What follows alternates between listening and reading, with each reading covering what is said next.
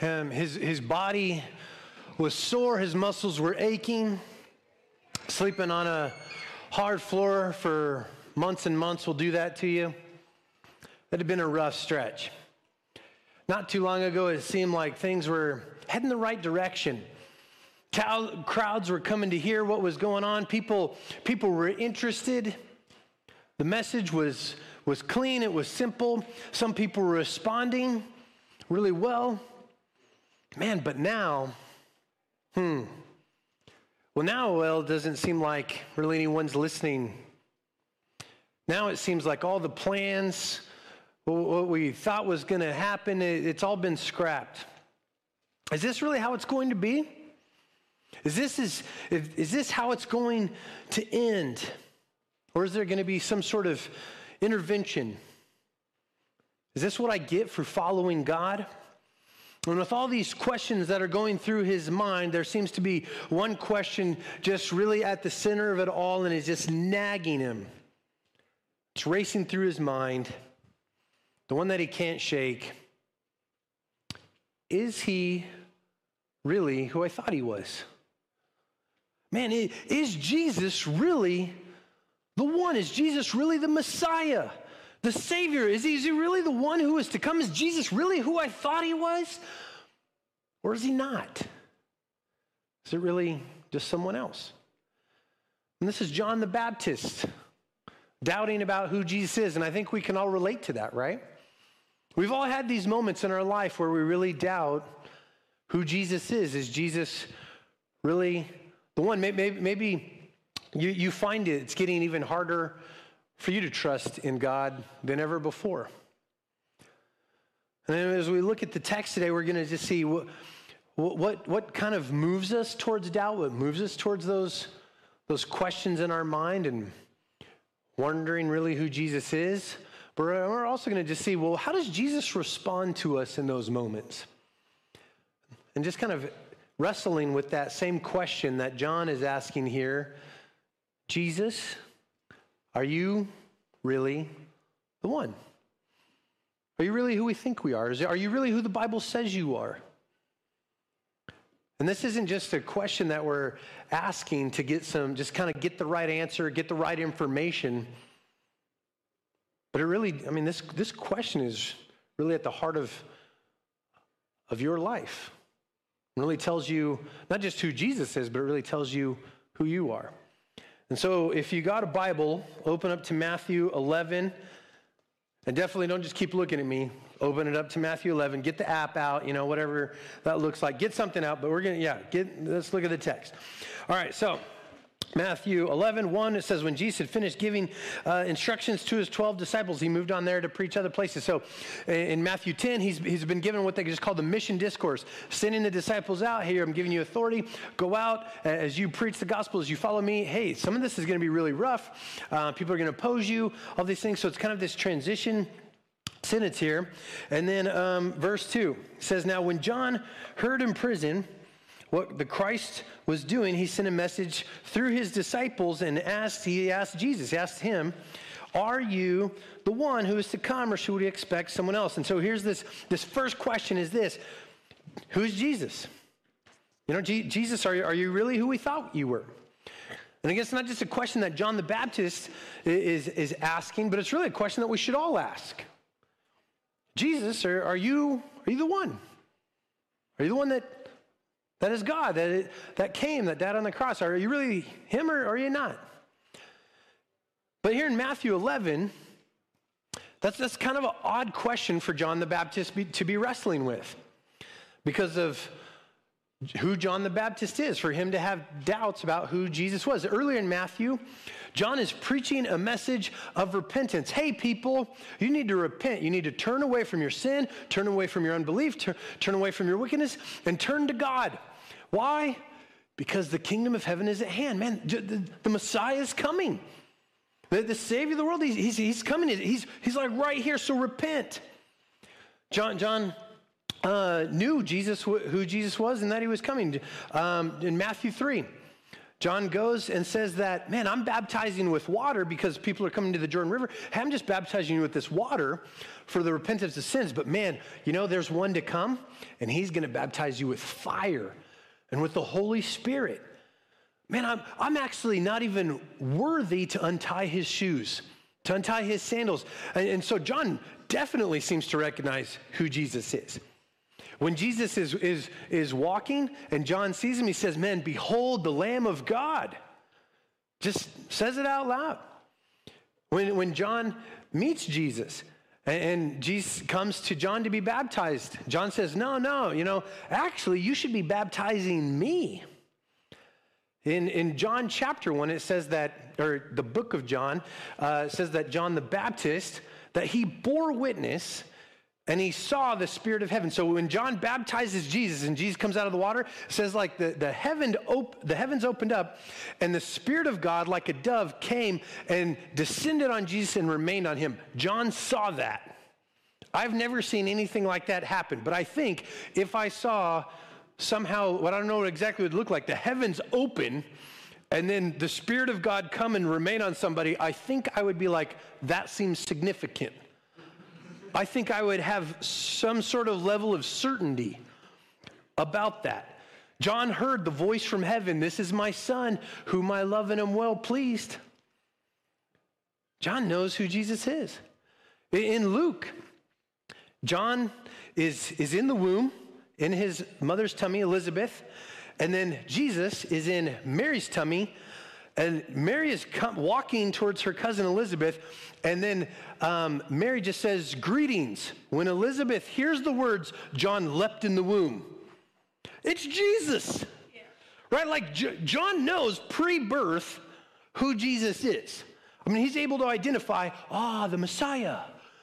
I mean, parents, come on, you're just trying to get your kids that are in even elementary school or middle school, like trying to identify who's in charge. Who's in charge? You or me? 50 50. Let's do this. And then John, pre birth, in the womb's like, that's Jesus. This is crazy. He definitely, he seems absolutely certain about who Jesus is from the womb to adulthood. So, what, what prompts John to just say, to tell his disciples, hey, I just need you to go ask Jesus a question for me. Ask him, is he really the one? Or should we expect somebody else? I need you to go ask him that. What prompts John to get to just doubting? All right, look at verse 2. It says, just I want you to look at it. Now, when John heard in prison, there it is. Where's John at? He's in prison, he's in jail. Circle, underline that, in prison. John is no longer in the wilderness preaching, baptizing people. Man, he's sitting in jail.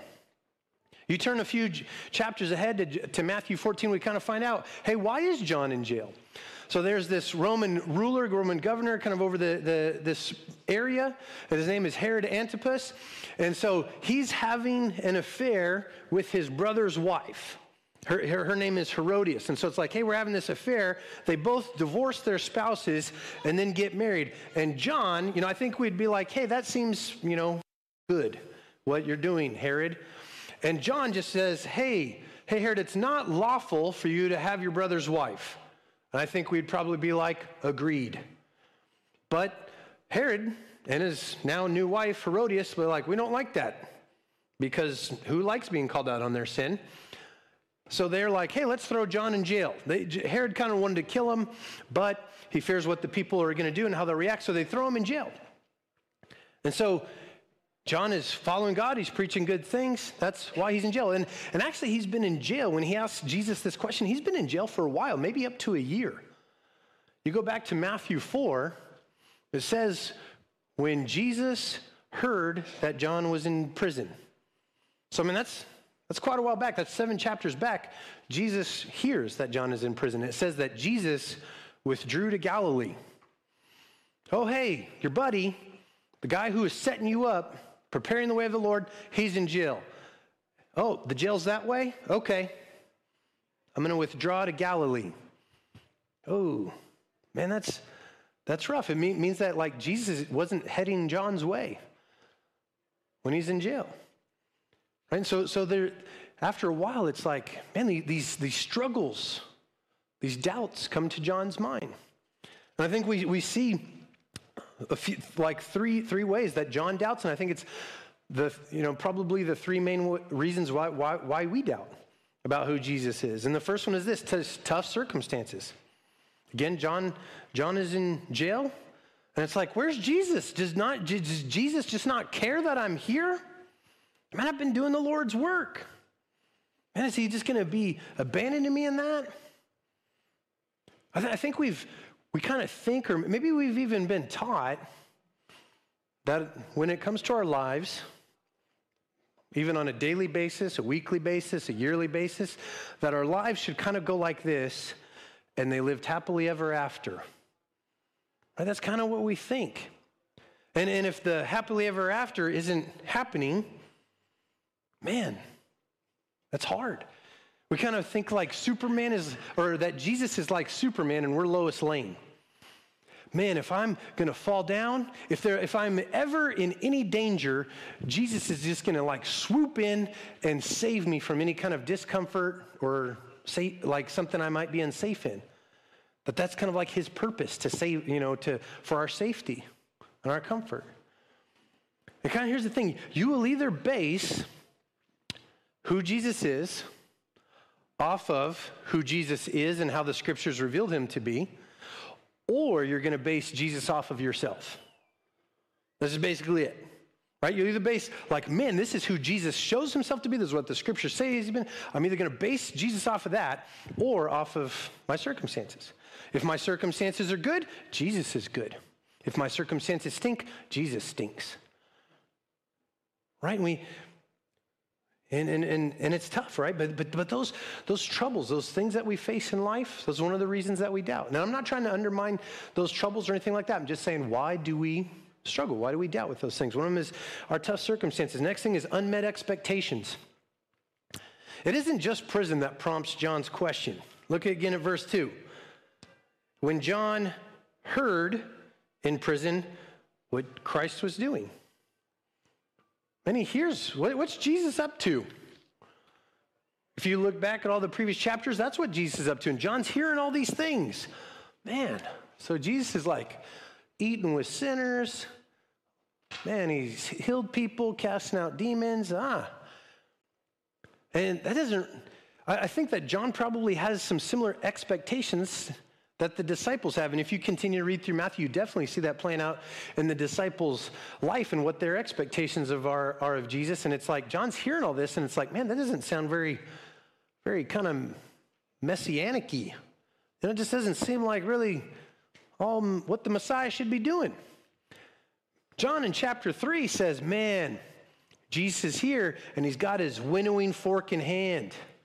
He's going to separate the chaff, you know, from the wheat. John, John is saying, hey, Jesus is coming, Messiah is here, and he's here to judge. Hey, the righteous, those who believe in God, here you go, blessing. Those who don't, judgment. And he hears about what Jesus is doing, and it's like, there's not a lot of judgment happening. What's up with that? Man, and Rome is still ruling. People are still wicked. Man, I thought, I thought this would be looking different than this. Isn't, isn't the Messiah going to deliver us somehow? We all get frustrated when we don't have our expectations met, right? Gosh, this is not what I thought my life would look like. I didn't really see it going like this. And when Jesus doesn't act like we expect him to, we, that's very frustrating. It might even cause us to doubt. It Doesn't line up with what we think we deserve. Third thing is this is limited perspective. John has a limited perspective. Right? I mean, John knows he, he knows certain things, right? He knows Jesus is the Messiah, he knows that Jesus is the one to come, but there's also some things that John doesn't really have a lot of clarity on. I mean, John, even they, they ask him, John, are you Elijah? No. Then Jesus says, Yeah, he is. Right? So John, John, not that he's Elijah exactly reincarnate, but that, that he's coming in the spirit of Elijah. This is the pro- he is that promised person, you know, messenger to prepare the way of the Lord. And so, so there's some certain things that, that John just doesn't see. When Jesus, uh, in Luke 4, Jesus is at a synagogue and he, he, he, there, he, bas- he could go up to the front and basically read from anywhere in the Old Testament. And then Jesus chooses, he turns to Isaiah 61. Nobody makes him go there, he picks there, and this is what, what Jesus uh, reads. He says, In this, the Spirit of the Lord is on me, because the Lord has anointed me to bring good news to the poor. He has sent me to heal the brokenhearted, to proclaim liberty to the captives and freedom to the prisoners, to proclaim the year of the Lord's favor. Then Jesus rolls the scrolls up, hands it back to the person, and then tells everybody, and now, today, this scripture is fulfilled. I mean, one, that's a big, bold statement saying, like, hey, I am the promised one Messiah, but that's what he says. But here's kind of an interesting thing with that is that right where Jesus stops reading from Isaiah, he says, This is fulfilled. You know what the next line is in Isaiah? Um, uh, to proclaim the year of the Lord's favor, next line, and the day of our God's vengeance. Jesus doesn't read that part. Right? And so Jesus, Jesus is saying, hey, I came to save. That, that's in my first coming, that's what I'm coming to do, is to save. But and will Jesus judge? Yes, but there'd be a second coming. Jesus will come again. He's like, hey, this, this is the time I'm going to judge. And so, so John has, it's like John knows parts of it, but he doesn't know everything. John doesn't have this clear picture of the first coming of the cross, the crucifixion, Jesus maybe dying for sins and then raising again, and that then Jesus would come again later to judge. And so many times, I mean, in our life, we don't fully understand what is going on. We don't understand fully what's going on out there with everything, what God is doing in, in, in every, er, everybody's life, let alone our own life. Right? We have limited wisdom, we have limited perspective. I mean, there is a humongous, I can't even know if I could stress enough, the humongous gap between my kids' wisdom and mine. You know, I know you're like, Ricky, is it really that far? I don't know, but there's a gap, right? I think, I think most people would think that there's some sort of gap between me and my kids' wisdom, right? If that's true of me being just 25, 20, 30 years older than my kids, how much more true and bigger is that gap between the infinite God who's created everything and you? Right? That's a humongous gap of wisdom and perspective. You're very limited. Jesus knows everything. And so, so John, you know, he has this, these doubts, these struggles because of these difficult circumstances, unmet expectations, and a limited perspective. And he sends his disciples, man, go ask Jesus this because, man, I'm doubting. Jesus, are you really the one? And we'll see how does Jesus respond. Verse 4. Jesus replied to them, Go and report to John what you hear and see. The blind receive their sight, the lame walk, those with leprosy are cleansed. The deaf hear, the dead are raised, and the poor are told the good news. I mean, at first glance, this, this seems great. I mean, if the disciples, or, you know, John's disciples come up, man, Jesus, are you really one? Let me tell you. Man, blind people are no longer blind. Hey, those lame people that, that can't walk, they're no longer lame, you know, they're walking. Man, the dead, man, there's somebody that came back to life. I think if I was, you know, that would be pretty encouraging news if I was John. I mean, man, Jesus is telling me a lot of great things that are happening. I mean, gosh, this is this is pumping, this would pump me up. But here's the problem with that. John already knew all that. Right? Remember in verse 2, it says that John, when John heard in prison what Jesus was doing, hey, are you really the one, Jesus? Well, yeah, let me just tell you what I've been doing. Actually, that's, that's why he's doubting, because he heard what you're doing. You're just telling me what you've been doing. It's like the same thing. And one of the things I love here, though, with Jesus' response is one that Jesus doesn't rebuke John. Actually, we'll see it a little bit later. John, uh, Jesus affirms John. I mean, notice that Jesus doesn't, he doesn't get angry at John. He's not like, John, seriously? What's your problem? You should just believe, man. Dude, you know, just suck it up. Just believe. Jesus listens to his doubt. He meets him in those places. I mean, even later on, post uh, resurrection, when there's, you know, there's doubting Thomas. And Jesus doesn't say, dude, what's your problem, Thomas? He says, here you go, touch my side. But he meets, he meets Thomas in that. And so, so he, we see that he's meeting him here. And I, I, do think it'd be funny, though, if, if the disciples are like, Jesus, are you the one? And Jesus just said, yep. okay, thanks. hey, John, he said, yeah.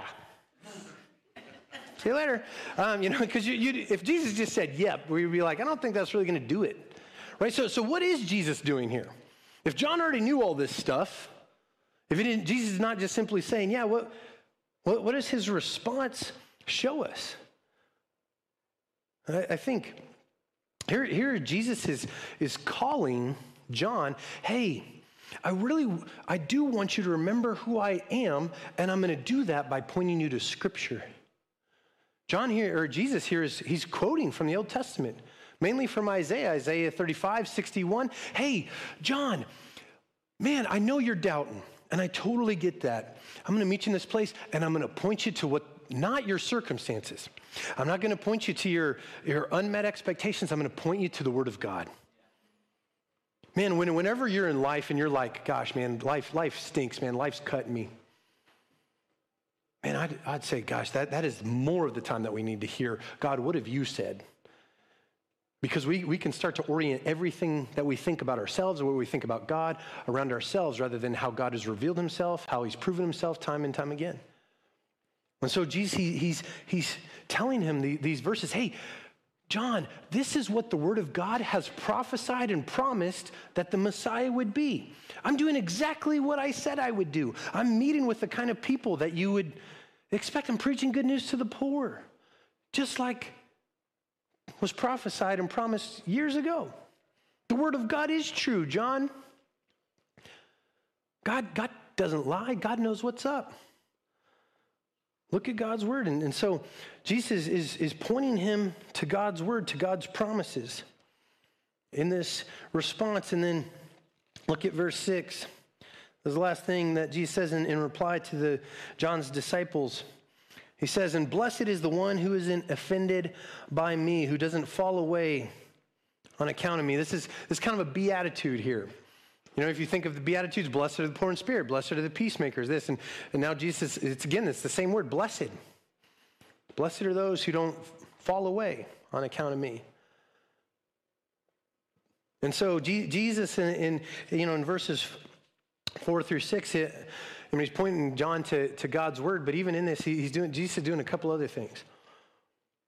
One, in these verses that Jesus is pointing to, John the Baptist would have been familiar with these. And again, part of these is the one that we already saw in Luke 4, but Jesus even cuts it shorter here at the end of verse 5 where he says, This is what I've come to do and what I'm doing. And the poor told the good news, period, stop. If you read right after that in Isaiah 61, this is right what it says right after that, that Jesus doesn't say. And he sent me to heal the brokenhearted and to proclaim liberty for the, to the captives and freedom to the prisoners. Jesus doesn't say that. And so Jesus is letting John know hey, yeah, man, I am the promised Messiah. Hey, I'm not, I'm not turning you away. I'm embracing you in these doubts. I'm pointing you to the Word of God. I am that promised Messiah. But hey, John, I'm not coming for you in prison. John, John you're, I'm, you're going to die in prison. Jesus, you know, lets him know that. He, he doesn't sugarcoat it. And I know that, that, I mean, that would be really hard. But Jesus, Jesus has just been talking about the cost of following him in chapter 10 man, gosh, you're going to face opposition. This is going to be really tough. But yeah, I'm not, I'm not Superman in this sense that I'm here just to, I didn't primarily really come to give you safety, I came to give you a Savior. I know that's hard. Man, I'm, and I think that, that, that could be hard for us to hear. Why doesn't Jesus just rescue him? And here's the, the thing I don't completely know. Right? I mean, I'm sure you are, have faced situations, or you in the past, or maybe you are now, and you're like, why doesn't Jesus just fix this? I don't fully know. But Jesus makes it you know, clear like, hey, you know, at least in here, it's like, hey, that sometimes there's this, many times there's this cost to follow in Jesus. And again, I didn't come to primarily give you safety, but to give you a savior. And, and when we think, at least in terms of similar to John, like, hey, if we're following Jesus, I think many times we just want the convenient, comfortable route. And I do too. But when it comes to a lost and dying world that doesn't know God, the world can't wait for us to choose a safe path. Right? It, I don't even think really our hearts can choose, for, wait, wait for us to just choose something that's comfort. Because many times we will choose comfort over Christ. But our hearts doesn't, our souls don't need comfort. Like just in things being the way that we want them, we need Jesus. And so Jesus is like, hey man, I'm not, I'm not, I'm not coming for you, but, but, he, but he adds this like, hey, blessed is the one who does not fall away on, on account of me. Jesus is giving him this proof, proof of the miracles, proof of, of what God's word is. But Jesus is also saying, like, but trust me. Have faith. Not, not that has to be blind faith, right? Jesus is giving him, giving him evidence. But he's like, hey, John, trust when it doesn't make sense.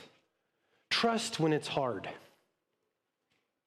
Trust because, because I really am the Messiah. I really am the one, but trust in me. Not, don't orient me around your circumstances or around yourself. Orient me around me, around the Word of God. Trust the path that I have for you, even if it's the, isn't the safest or what you wanted. I mean, Jesus just taught the, you know, a few chapters back, right? The Lord's Prayer. And it's one of the first things that is prayed there. Not my will be done, but yours. Right? Hey, I know it's tough. I know it, this is hard. But, but trust me. Trust me in this. And so, John, he doubts. Doubts who Jesus is because he, he's starting to kind of orient his, his, him, his life, who he thinks Jesus is. He's starting to orient that around himself, his circumstances, his expectations. But here's the thing even in those doubts, what does John do? He goes to Jesus. Hey, man, gosh, I'm wrestling. Mm. Oh, this doesn't make sense. I don't like it. But he goes to Jesus in those doubts. And Jesus meets him even in that, in that place. And so there's this contrast to, the, to the kind of the next group of people that, that Jesus mentions in the passage. And so first point is, is who is Jesus? next point is this, who are you? Who are you? Verse 7, John, uh, Jesus, he, he, he, talks about John, but he's mainly talking about John kind of for the people. He's like, hey, what'd you go out in the wilderness to see?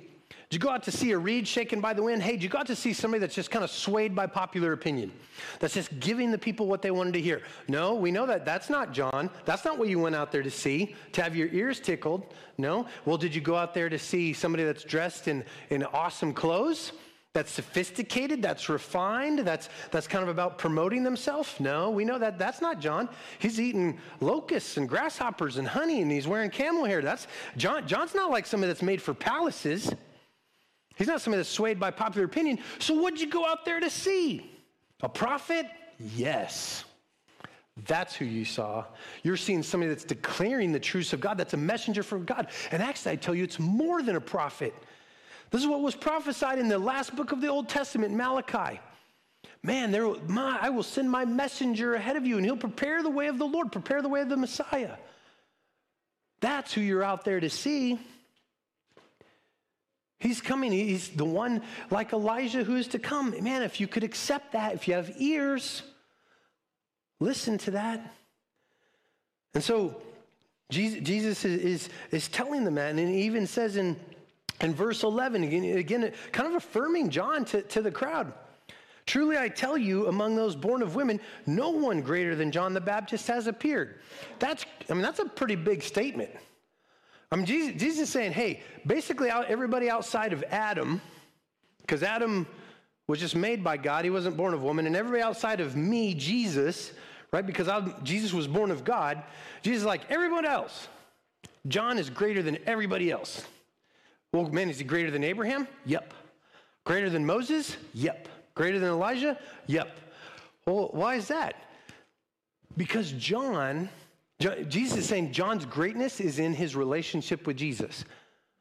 Because John is basically like the last announcement right before Jesus takes stage. John is preparing the way of the Lord.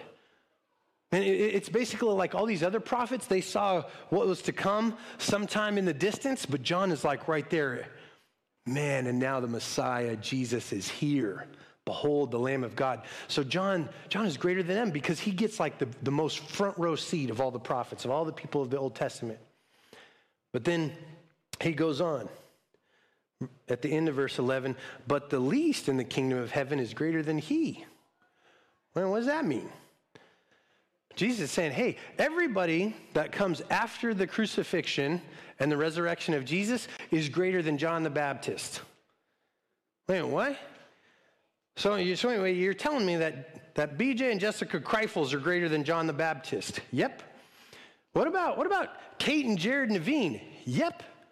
What about Trevor Tukolsky? I don't know. Right? No, I'm just kidding. but, but yeah, yeah, all, all of them are greater than John the Baptist. You, if, you, if you trust in Christ, you're greater than John the Baptist. Wait a minute. What? John the Baptist seems legit. Here, here's the thing your greatness is not based off of you or what you've done or what you can do. Jesus is saying your greatness is based off of your relation to me. Because what John looked ahead with a lack of clarity about who Jesus is, about the cross, about the resurrection, all that, guess what? Everybody else, us in the room, we look back with clarity. Man, Jesus is the Lamb of God. Jesus paid the price for my sin completely. We even get to look ahead and he's coming back. We're partakers of a new covenant. Man, John didn't, didn't wasn't filled with the Holy Spirit, but man, now because Jesus says, hey, when I it's better for me to go because you'll get the Spirit in you, living my presence, my power living in you. And sometimes we just forget how amazing it is what we have in Christ. It, is, it defines who you are, defines the greatness of your life, the goodness of your life. I mean, if you've, if you've trusted in Christ, the ultimate answer isn't like who you think you are. Right? The Enneagram doesn't define who you are. Jesus defines who you are. If you're in Christ, man, you're a new creation. The old is gone, and the new has come. If, you're in, if you've trusted in Christ, you're forgiven of all of your sins, past, present, future, you're forgiven. You're made one with Christ. We even just read those verses. You're reconciled, united, brought near. Union with Jesus. You don't go to the Father in prayer based off of your good week or your bad day or whatever. You go to the Father totally made righteous because Christ has credited to you from Him. You have a new identity. You're so loved by Christ. I mean, more than you could even comprehend or imagine you're loved by Christ. There's nothing that you have done to make God love you less. There's nothing that you could do today, tomorrow to make God love you more. He loves you the most that he possibly could ever. Man, those are the people that are great in the kingdom. That's who you are. If, if, if Jesus is the one, right? Jesus, you are the one. That's who I am. See yourself through me and your relationship to me, not through you, not through your circumstances. I know those are hard. And so, Jesus, he, he, he continues on just talking about, you know, in verse 12 again, he talks about just kind of the, the, the difficulty of following him. Hey, violent people lay hold of the kingdom of God. I mean, even John is a testament that. Herod is laying hold of him. And then he goes on and uh, commends John, and then verse 16, he starts to contrast John and in his doubts going to Jesus with this other group of people, the people of the day. And he said, Jesus says this, to what should I compare this generation? It's like children sitting in the marketplace who call out to the other children. We played the flute for you, but you didn't dance. We sang a lament, but you didn't mourn. And, and so, so Jesus is saying, like, the people of the, that generation are like children, but not in a good way. He's saying you're not childlike exactly, but you're childish. You're, you're childish. See, people uh, at, at, that culture would they would go to the marketplace frequently. It's like you know the Costco, I guess, um, and they're they're going there, and so they're trading, they're buying, they're getting different things, selling different things. So the kids, it's like, all right, well, hey, let's kind of play. And Jesus saying, hey, this is you're kind of like the, the children of that gener- of the um, you're the generation that's like these kids. And so one of the kids gets up and he's like, okay, let's play a game. What are the two big events that, that kids would know about? One of them would be weddings. All right, hey, let's kind of play wedding, kids. And, you know, hey, let's play a little flute. And so the kids, the kids would be like, hey, we're playing wedding, let's dance, yay. And then there'd be that other kid sitting over there. I don't like that. I don't like this song. This is too happy. Play something else. Okay, all right, no problem. All right, hey, let's uh, let's play funeral. All right, let's do a dirge. I don't know what a dirge sounds like, but it sounds worse. Um, you know, like, all right, we'll play this. Oh gosh, I don't want to mourn. That's that's too sad. I don't like that. And, and so Jesus is saying, man, you're you're kind of that's you. You're like these whiny brats that nothing's good enough for you. The problem isn't the flute. The problem isn't the dirge. You're the problem. Right? It, no matter how many times they change the tune, you're not going to like it. And, Jesus is kind of saying, like, him and John are the one that are playing the flute and singing the dirge, like, hey, we're, we're the ones that are doing this, and you don't like any of it because you are orienting yourself completely off of you. And, and no, matter, no matter what it is, you're not going to like it. And in those next verses, it's, well, John came not eating or drinking. And you're like, ah, oh, we don't like him. He has a demon. Oh, Jesus came. He came eating and drinking. Ah, oh, he's a glutton, friend of sinners. You don't like that either. And so, and then Jesus, he, he goes on in verses 20 through 24, he starts pronouncing these, these judgments. Hey, you want to orient yourself around yourself? Man, I've done all these miracles. I've healed people. The dead, the dead have been raised back to life. Hey, and all of this was right in your midst, and you still didn't believe you're rejected. I think so many people are like, we could think, well, man, if, if Jesus just kind of showed up and just did this or that or talked to me like this or that, I would believe. Here's kind of the thing is history is not on your side in that. I mean, think of Exodus. After the people, they're, they're slaves, they're totally helpless. God uses his messenger Moses to send plagues.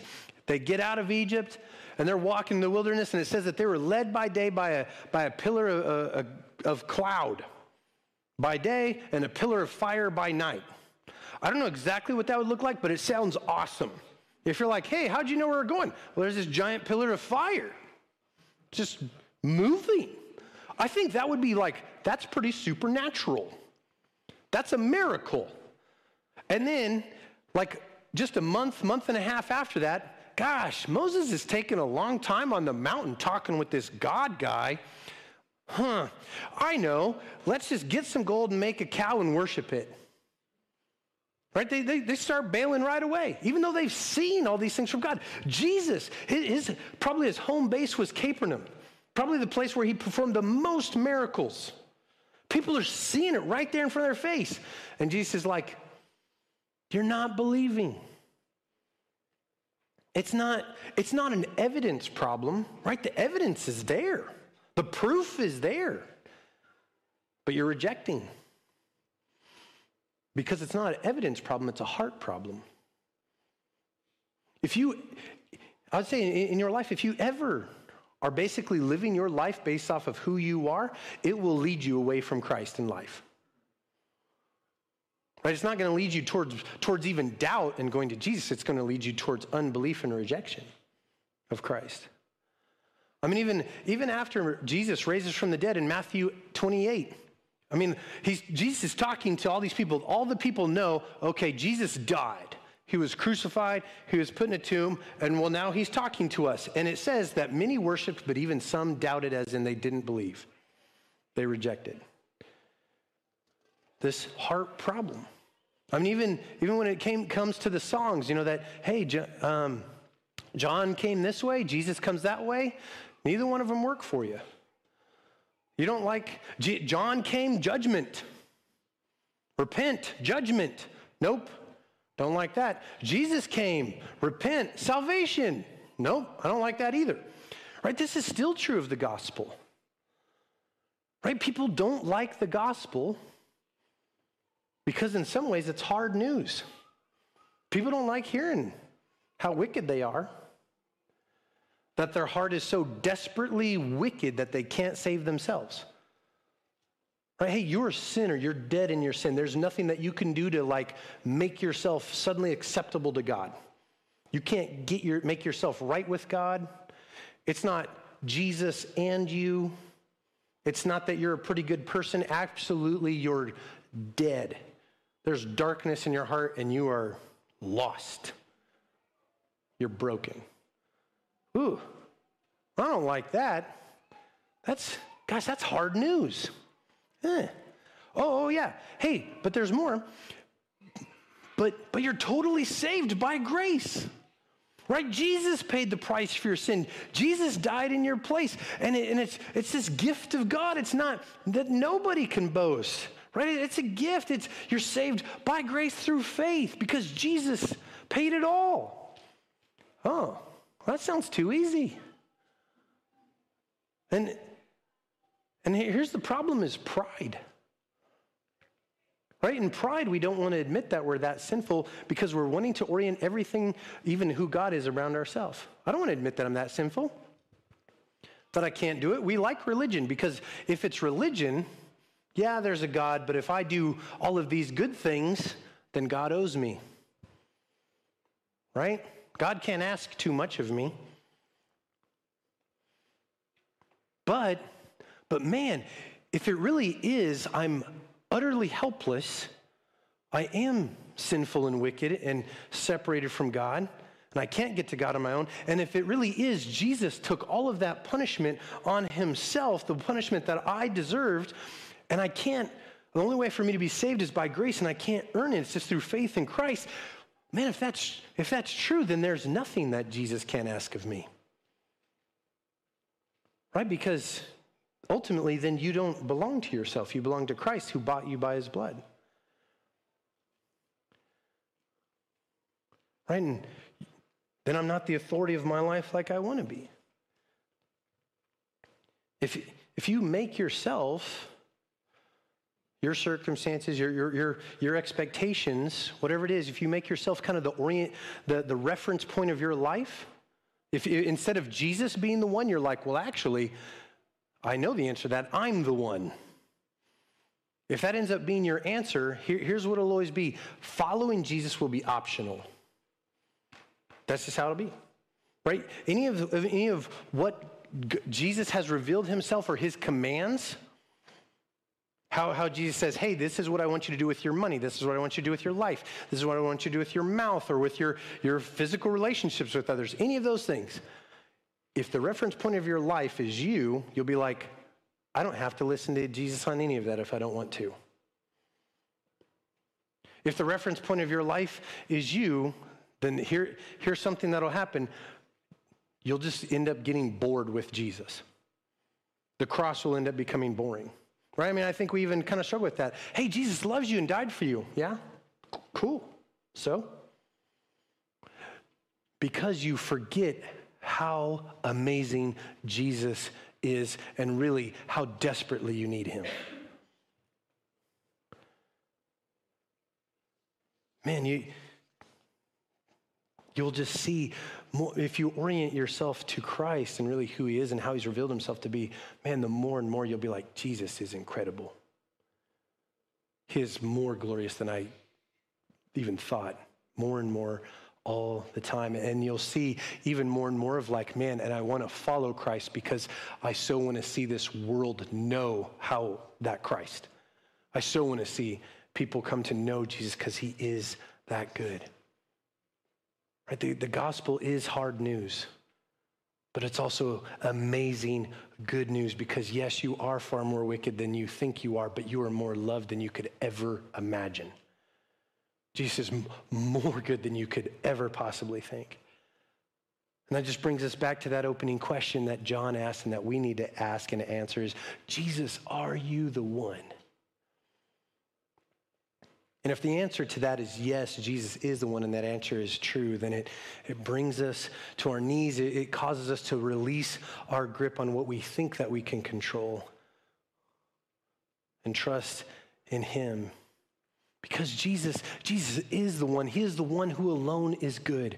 Jesus is the one who died in your place. Jesus is the one who is your Savior and Lord. Jesus is the one who knows your sin, knows your darkness, but loves you who died for you. Jesus is the one that forgives you. Jesus is the one that took on the judgment that you rightfully deserve. He took on the curse so that you might receive the blessing in Christ. Jesus is the one who puts his spirit in you, changes you, shapes you, that even in your darkest moments of, man, I'm struggling with these doubts, Jesus is with you. Even if you're like, man, I'm struggling to think of what does Jesus actually think of me? Does he love me? Does he like me?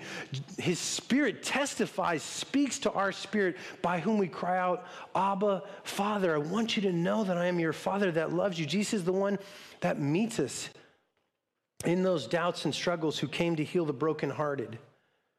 Even later on this cha- in, in this chapter, Jesus is the one who doesn't say, Hey, come to me, you who got it figured out. Hey, come to me, the ones who are doing really good and never doubt. No, Jesus is the one that says, Come to me, all of you who are broken and tired and weary. I am gentle and humble in spirit. And I, I am the one that gives you the one thing that you can never give yourself, that nothing in this world could ever give you Jesus is the one that gives us rest for our souls. Let's pray. Heavenly Father, God, Lord, we thank you that,